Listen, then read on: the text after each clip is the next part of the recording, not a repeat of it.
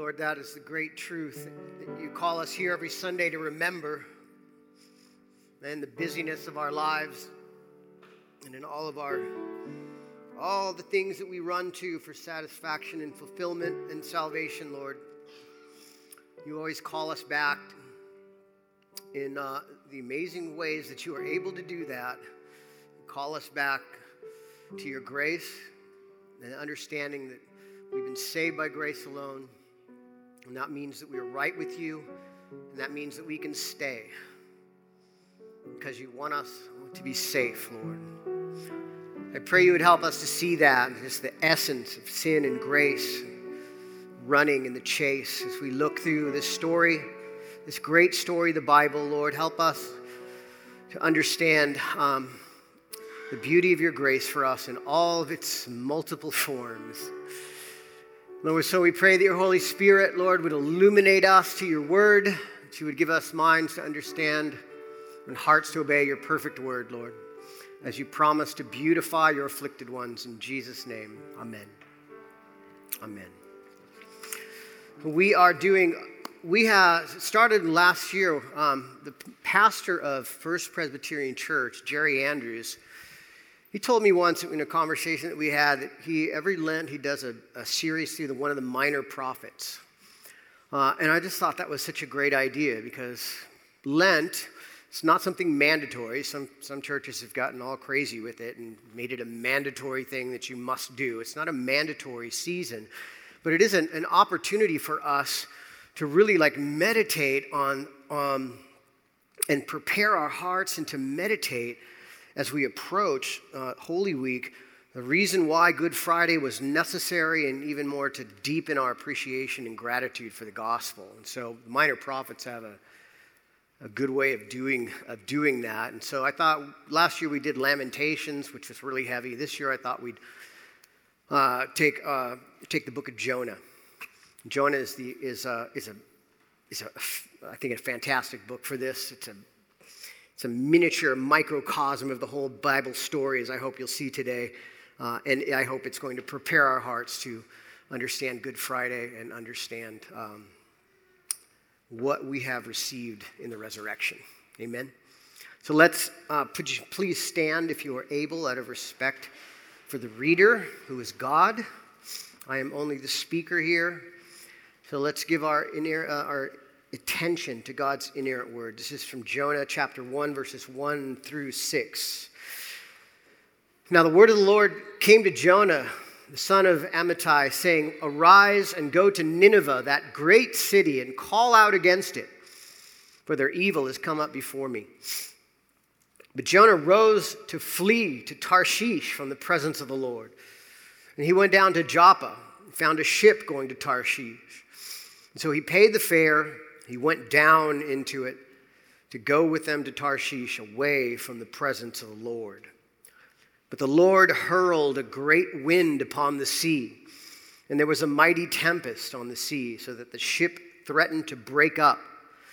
And then the mariners were afraid, and each cried out to his God, and they hurled the cargo that was in the ship into the sea and to lighten it for them. But Jonah had gone down into the inner part of the ship and had laid down and was fast asleep. So the captain came and said to him, What do you mean, you sleeper? Arise, call out to your God. Perhaps the God will give a thought to us that we may not perish. This is the word of the Lord. Please be seated. Arguably, the best part of any movie is the chase scene. If you're watching a movie and there's no chase scene, you should probably just get up and leave and go find a movie with a chase scene. I'm thinking of Steve McQueen and Bullitt, probably the quintessential, like opening up the, the history of the great chase scenes in American cinema, where a GT Mustang fastback chased a black Ford uh, Dodge Charger around the streets of San Francisco at 110 miles an hour. Maybe I'm thinking about Heat, where Robert De Niro and his bank crew are like running away from Al Pacino and the police who are chasing him through the city as they're shooting in, behind them, trying to, trying to get away. And maybe one of the reasons Jonah is such a good story, maybe some, one of the reasons we're so attracted to the book of Jonah is because it's a great chase scene, pretty much from beginning to end. It's a big old chase scene. However, it's a chase scene that kind of turns our expectations upside down. Now, maybe when you're thinking about Maybe when you're thinking about those great movies, you're thinking about yourself as being Al, uh, being uh, Al Pacino and the police chasing the bad guys, or maybe uh, you know, you're thinking that you're Steve McQueen in the GT Fastback Mustang chasing the bad guys. And a lot of times in, in religion, and in, in, when we think about God, one of the big red flags of man made or pop culture religion is that we see the trajectory of the chase as being man trying to chase down God. Man has to somehow elevate himself or follow after God, or he's constantly chasing God down in order to catch him and find him and be with him.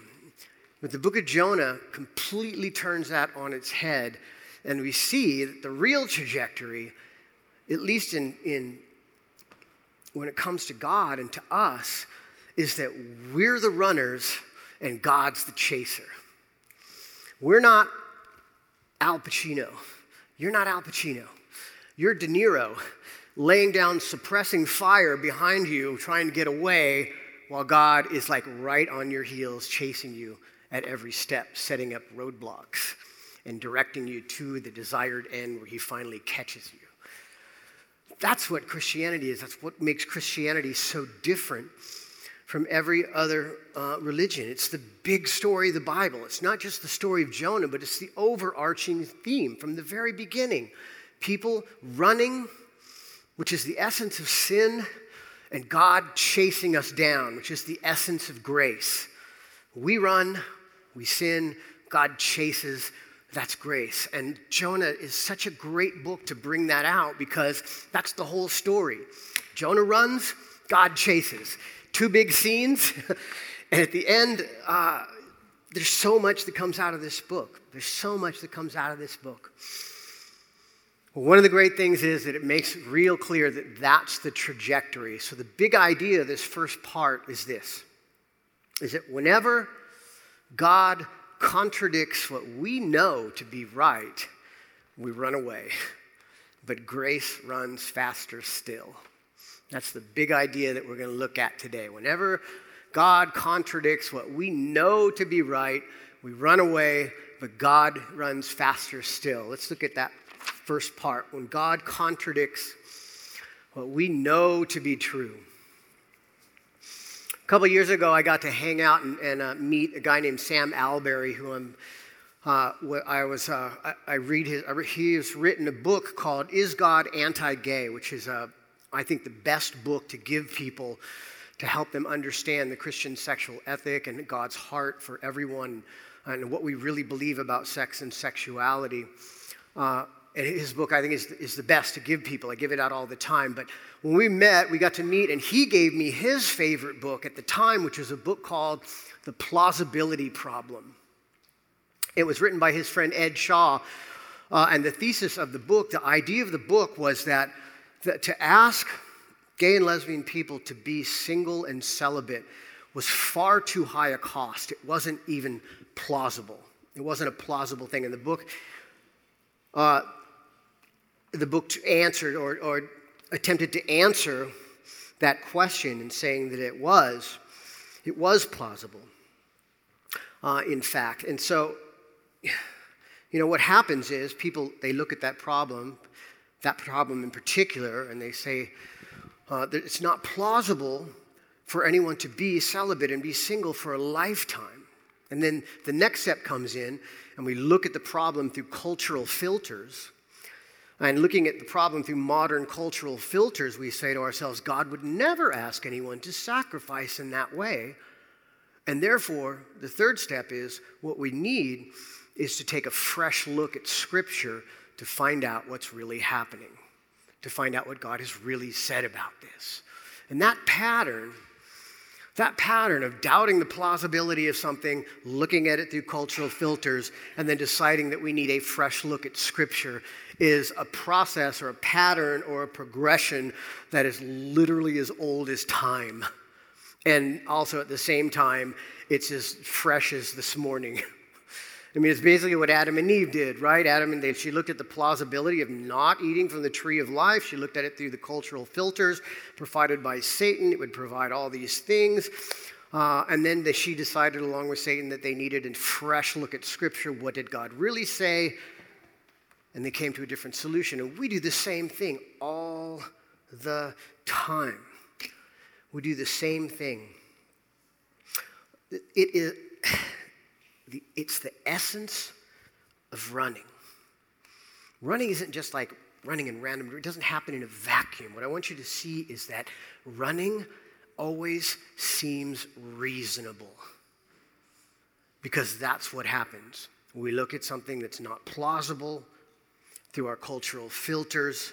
We decide that we need a fresh look, and we come to the answer that we desire, and that is the essence of a run the essence of sin. And it all seems so reasonable.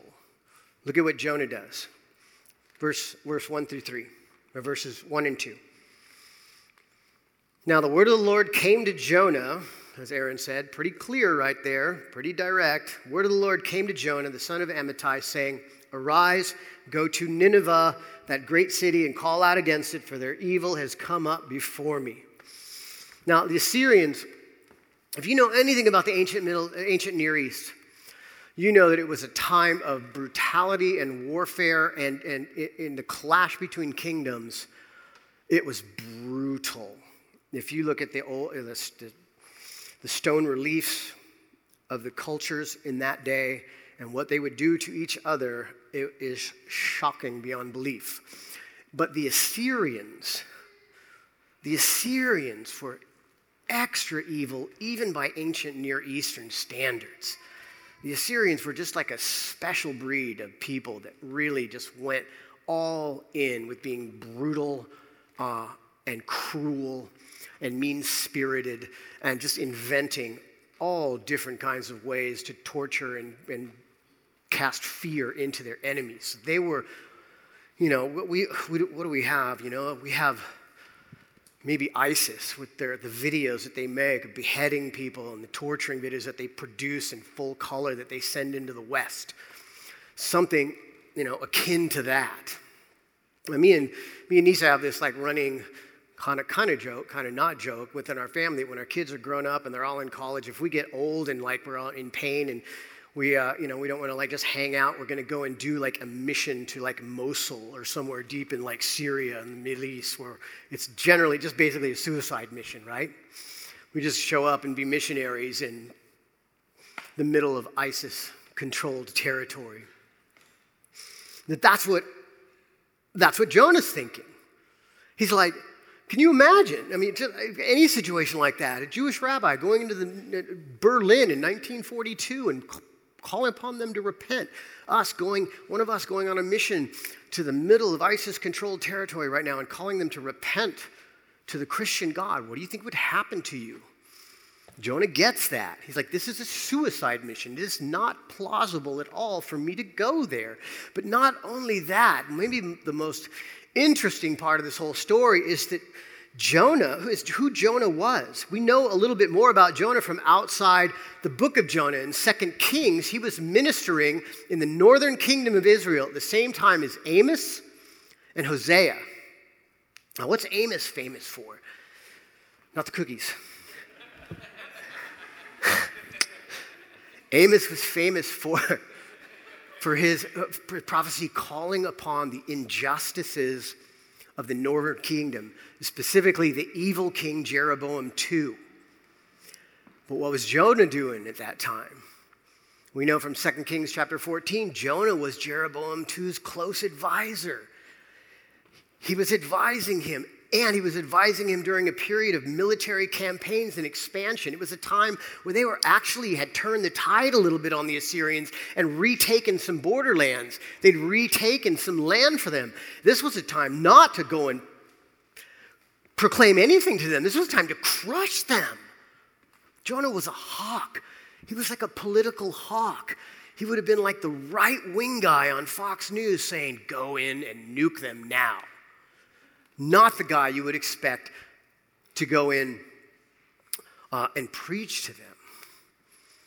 So it was implausible, it was a suicide mission. Jonah looked it through the cultural filters of his day. Well, these aren't people we're saving in any way, shape, or form. These are people that need to be destroyed. They're wicked, they're evil beyond belief, and we have them on the run. So, therefore, Jonah took a fresh look at God's word and decided that what he actually ought to do is go down to Joppa and find a boat to Tarshish. Jonah ran, and it seemed so reasonable. It seemed so reasonable. You know, one of the big problems with Jonah is there's so many applications we could pull out of it. It's you can kind of get a wash. What is this about? Is it about the church and our willingness to uh, minister to the people that we think are evil or outside of God's reach or the untouchables, the unsavables? Is this about pastors, about and our um, like creating our churches that are so ingrown that we care less about the people that are right outside our doors? Is this about racism? Is this about like racial hatred of other groups? I mean, all of those things are true. All of those things are true, and we're going to bring those out as we go uh, through the book. But let me tell you one story that I think sums it all up and, and, and gives us the application that we're really that we need to see here. And that's this. I we had some friends from New Life Escondido when we planted our church that were involved with this church plant at the very beginning, um, Brian and Jeannie Freeman. Her dad, Jeannie Freeman's dad, was a, uh, had been a missionary. She actually grew up on the mission field. And when we were getting ready to plant this church, he came to me uh, and he sat me down and he's like, "I want to tell you a story."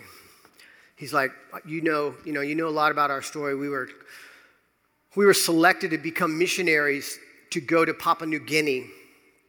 and bring the gospel to a completely unreached people group.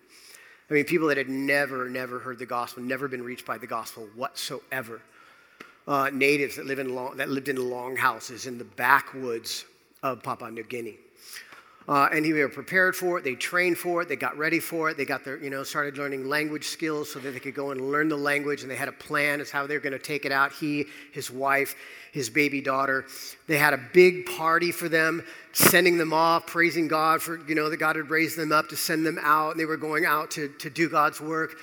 And they got on the plane with everybody cheering. And they said, George and his wife and Jeannie, they got on the plane and they flew and they had a connector flight somewhere where they'd get off the plane and go on to the other plane. And he said, as he was walking off the plane, he saw this, bank, this bank of payphones.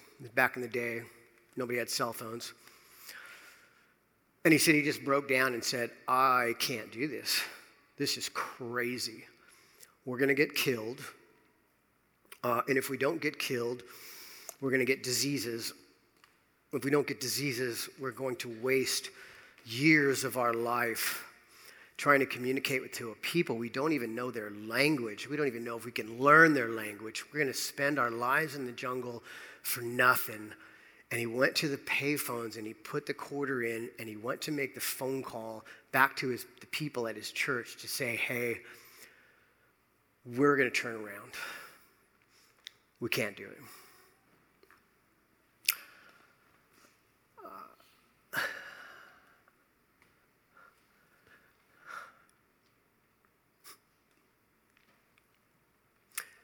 And he sat me down and he said, Rob, as you're planning this church, there's going to come a time when you walk by and you see a bank of payphones. and everything is going to scream to you, you're going to want to put a quarter in that payphone and call the whole thing off. And he's all, don't do it. He saw, I, I got, they, they talked some reason into me. I hung up the phone. We got on the plane and they went to Papua New Guinea and they brought the gospel to this people, and the entire tribe became Christian within a matter of years. And then that tribe began sending missionaries to the other tribes within walking distance of their huts. And he said to me, Ben, He's like, I was, I, I was convinced that it was just completely undoable. that I couldn't do this. And, and I almost missed it. I almost missed it. And that's what I want our, our big, the takeaway to be from this first part. Is that I don't know what God is calling you to do. That I have no idea, you know, what He may be calling you to do. He may be calling you to go and invite those neighbors to dinner. He might be talking to you about talking to some people at work you're afraid are going to ridicule you. Maybe it's this, a project that you're supposed to start doing and get done.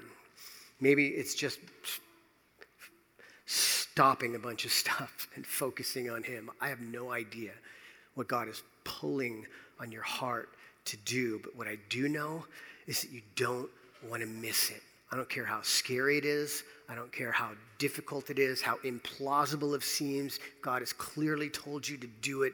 Don't miss it. Don't miss it. Second thing, we run away. When God contradicts what we know to be true, we run away. One of my favorite parts of the Bible are the, the other prov I call them the other proverbs, not the proverb, not the book of Proverbs, the wise saying, but kind of scattered throughout the Bible. There's these like like like these ironic cultural sayings that developed in ancient Israel that they said, and, the, and it became a proverb in Israel. For example, when Saul, King Saul, went and prophesied. Uh, he, he, went, he went down to where the prophets were. The Spirit of the Lord came over him and he prophesied. And it was just so unlikely. It was just so ironic and strange that someone like Saul would actually prophesy that the Bible, the, the, the, book says, and so it became a proverb in Israel. Is Saul also among the prophets? And what, what that meant was that whenever something like ironic or crazy happened, like somebody did something that they should no way ever be part of, people would say, Saul also among the prophets? Like if I had like a, you know, a bunch of ancient Near Eastern Jewish relatives, when I became a pastor, they would have said, Is Saul also among the prophets? It would have been in, in disbelief. One of my favorite ironic cultural prophet, or, uh, proverbs that, that I use all the time comes from the Jesus Storybook Bible and the story of Jonah. And as, she, as Sally Lloyd Jones tells it, she goes, she says, you know, Jonah went down to Joppa. He went to the ticket booth and he said, I'd like one ticket to not Nineveh, please. It's one of my favorite sayings. Whenever I, there's something that I really, really don't want to do, especially if it's something that, I, that I'm pretty sure God wants me to do, but I really, really don't want to do it, I say, I'd like one ticket to not Nineveh, please. It's become a proverb for me and for our house. And Jonah is the originator of this proverb. Let's look at what he does in verse 3. But Jonah rose to flee to Tarshish from the presence of the Lord. He went down to Joppa and found a ship going to Tarshish. And so he paid the fare and he went down into it to go with them to Tarshish away from the presence of the Lord. And nobody knows exactly where Tarshish is. It's all kind of fighting about it. Maybe it's in Spain. Maybe it's Britain. Maybe it's all the way down on the coast of Africa. We know it was a known city. We know that they got gold and silver and exotic animals and wealth and riches came from the ships that went to Tarshish. What we all what we do know, whether it was Spain or Britain, the idea, the main point, uh, you know, is that it was dramatically as far as possible in the other direction. it was away from the presence of the Lord. Nineveh, 600 miles to the east, Spain, 2,200 miles to the west. And that's the big idea. God said, Go this way. And Jonah said, I'm going that way, as far as I possibly can. And, and in Alcoholics Anonymous culture, we have this term called a geographical which means basically that your life completely is falling apart. And so and what you do is you pick up everything and you move to another city or another location to get a fresh start. So hopefully you can start over and things will be better. And the problem with that is, is there's another saying that we use that says, wherever you go, there you are. meaning that when you do that, you take the problem with you. And so we don't, you know, we don't know where the geographical location of Tarshish is. Uh, and I think that's kind of helpful because what it tells us is that when we run away from God, sometimes you may do a geographical, sometimes you may leave, go somewhere else, but most of the time, the destinations aren't geographical destinations. There's something else. You know what it is. I don't know what it is. I know what mine are. I know what mine are. I know that whenever I head down to Joppa to pay my fare, Satan's got a whole line of boats on the wharf ready to take me to my destination. I've got some favorites, right? You know, maybe your anger and angry and, and it, your destination is self righteousness. There's going to be a boat headed to self righteousness waiting for you right there. Maybe you're angry and anxious and afraid, and it triggers events from your earlier youth, and your destination is pornography or sexual addiction. There's always a boat on the wharf waiting for that.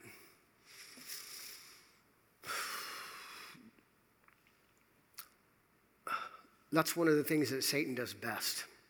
It's part of the overall plan is to create doubt, give you false cultural fil- filters and narratives to look at things through, cause you to get to that point where you get a fresh look at the Word of God or not.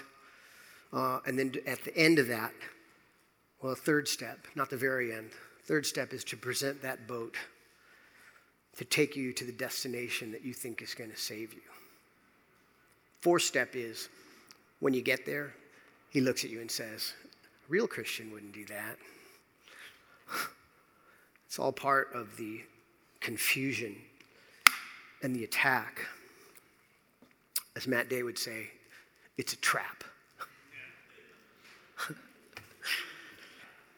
know, sometimes when you're reading text and you're getting ready for a sermon, there's a little phrase that God paints it like a target and you just can't get it out of your mind. And I kept reading this story and I kept stopping whenever it said, and Jonah paid his fare. And I was like, what is, why are you trying to tell me, God? When I started like researching ancient sea travel, and I realized that for an ancient reader who is reading this story, you know, in Jonah's mind, right, this is completely reasonable. The run is always reasonable. But to the ancient reader, they're like, well, wait a minute. He's going to take a ship to Spain from Joppa, first of all, that's going to cost a lot, a lot of money. That's going to be crazy expensive. But even more than that, that's crazy dangerous. That's arguably way more dangerous than going and preaching in Nineveh. I mean, ship travel was notoriously unreliable. And a ship going to Tarshish, I mean, the Bible's full of stories of ships from Tarshish at the bottom of the ocean. And so, you know, an ancient Hebrew would be reading this thinking, all right, you're going to go to Spain, you're going to go to Tarshish, you're going to pay your fare to go to Tarshish. That doesn't sound very reasonable at all.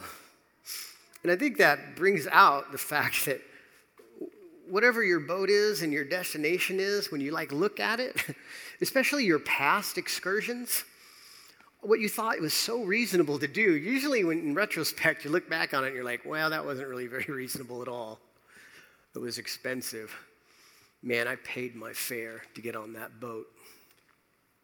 Whether it was money, time, emotional cost, despair, whatever it was, I guarantee you paid your fare to get on that boat. And it might have been super expensive. And so, and it's extra unreasonable because it was dangerous, it was expensive, and it was for nothing. If I had a choice between dangerous and expensive for the glory of God and dangerous and expensive for nothing, I'm going to choose dangerous and expensive for the glory of God. That's way more reasonable, no matter what the devil may be trying to tell you.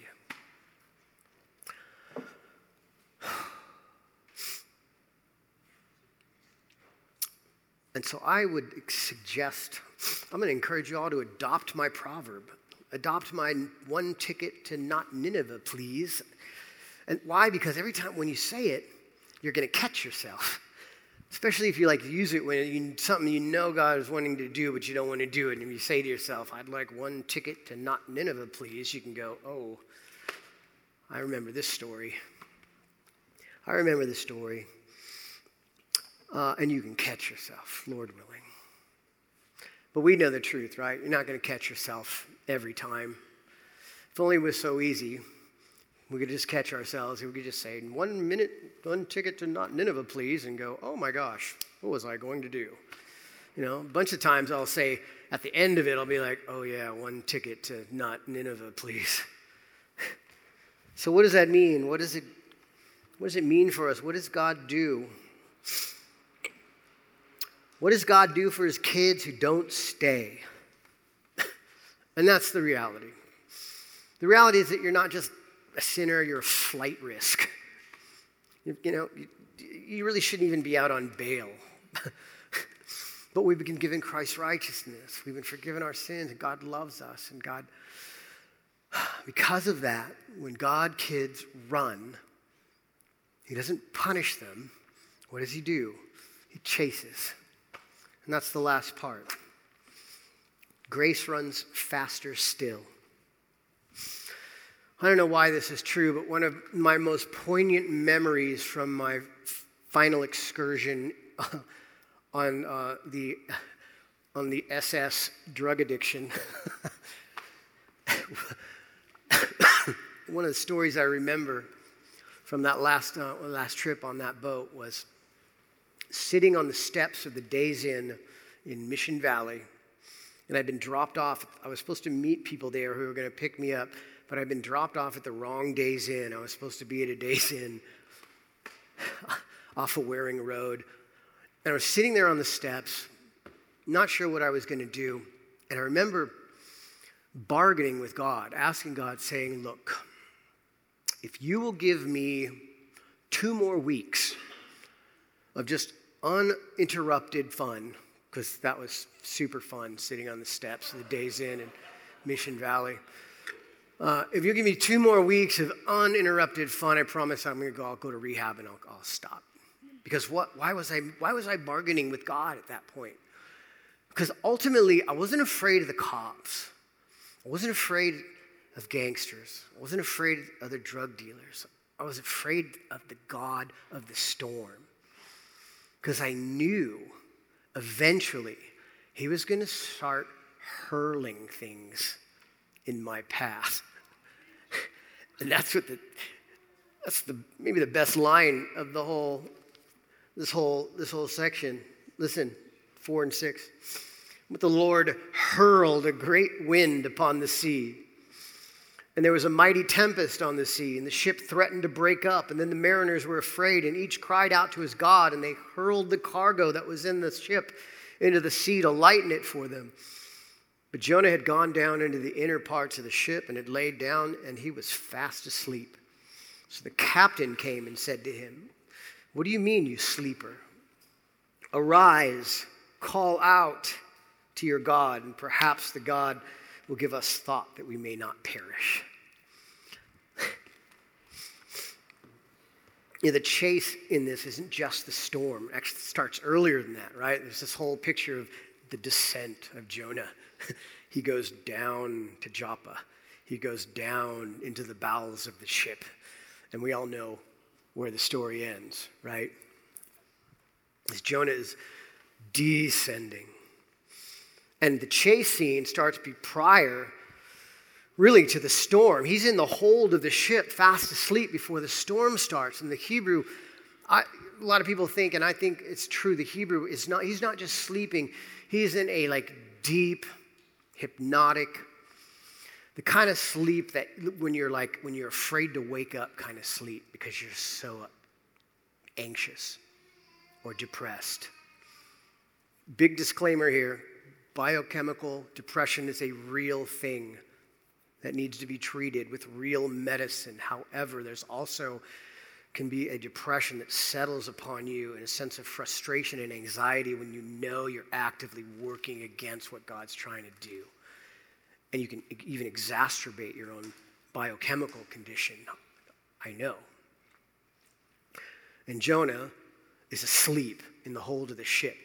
And then the storm, God hurls the storm into the sea, just like just throwing obstacles in his path. You know, that's what I was afraid of. The guy was going to throw the police and my hurl the police in front of my path or hurl some tragic, tragedy or event or injury or Lord knows what. And then finally, there's the, the, the, pagan captain waking him up. And the words that the pagan captain uses are the same words that God uses to Jonah at the beginning of the story Arise, call out to the people of Nineveh. And now the captain is saying, Arise, call out to your God.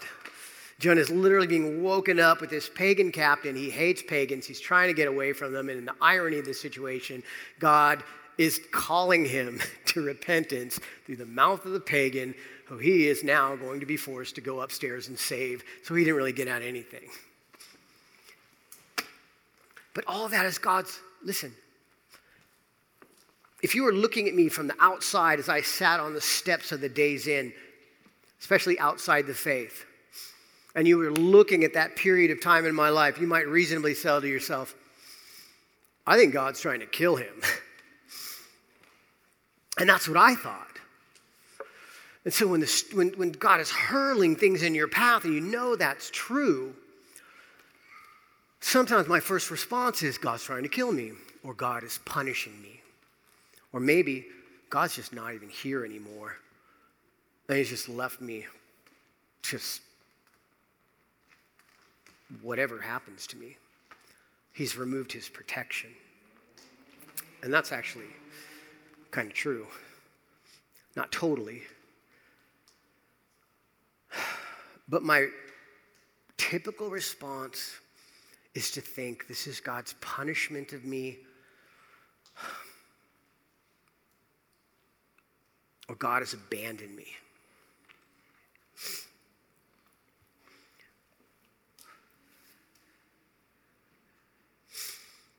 What I want you to see is that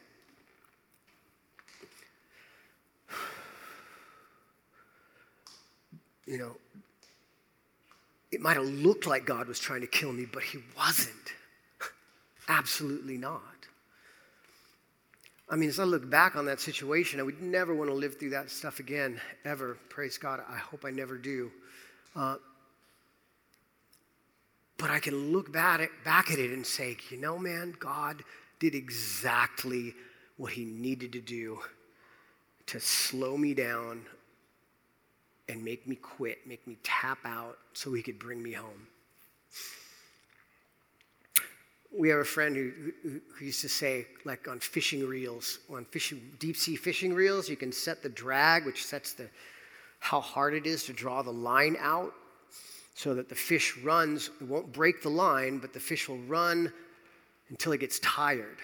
It's not too tight, so the line will break, or too loose, so the fish can run it out. But if you set that drag just right, it'll be just enough tension for that fish to swim, tire itself out, and then God, or you, reel him in. And our friend used to say, God knows how to set that drag just right. and that's what he did for me. That's what he's doing for Jonah.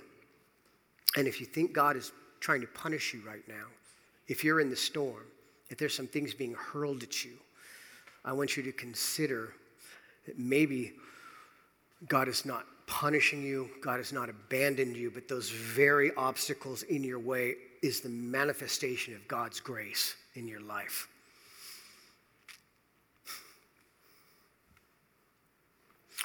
God, the God of the storm, is the God of grace.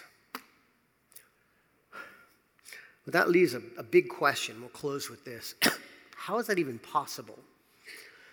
How is it even possible for God? Why, why would God chase anyone down? How could he even, how could he chase us down? How is that situation even tenable? How can a holy God even chase down sinners? Why isn't he obligated to incinerate us or obligated to judge us? Uh, and the reason is, is this that, you know, in some ways, as we go through this book, we're going to see that Jonah uh, models Jesus for us in positive ways. But for the most part, Jonah is the bad prophet. He's the anti prophet. Jonah is like the Harvey Keitel of the prophet, prophetic universe. He's the bad prophet. Uh, and in that, we can see the difference between Jonah the prophet, who is told to go into the enemy's citadel and refuses to go. The contrast is of Jesus, who is told by the Father to go into the enemy's city and proclaim the gospel. And he goes. And it's joyous for him. He rejoices in going, even though he knows it's going to, that when he comes and when God comes and lives among his creatures, our natural response will be to try and murder him. Even though he knows that to be true, he still undergoes all the suffering of coming and being one of us so that he can pay the price for our sins on the cross and give us his righteousness.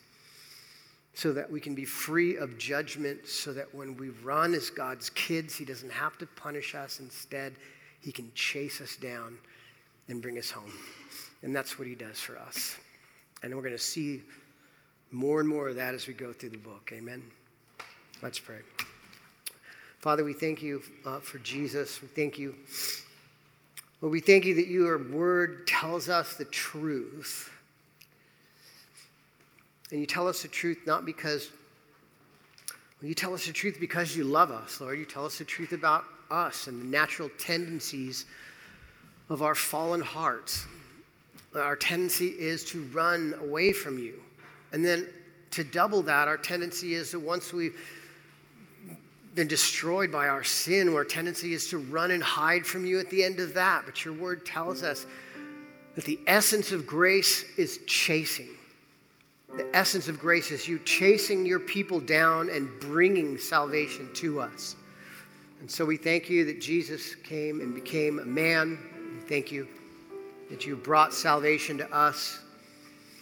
And we pray that as we meditate on that truth and on the gospel, Lord, as we internalize the reality of the gospel, you would help us to not run. You would help us to see that true joy and satisfaction is really found with you.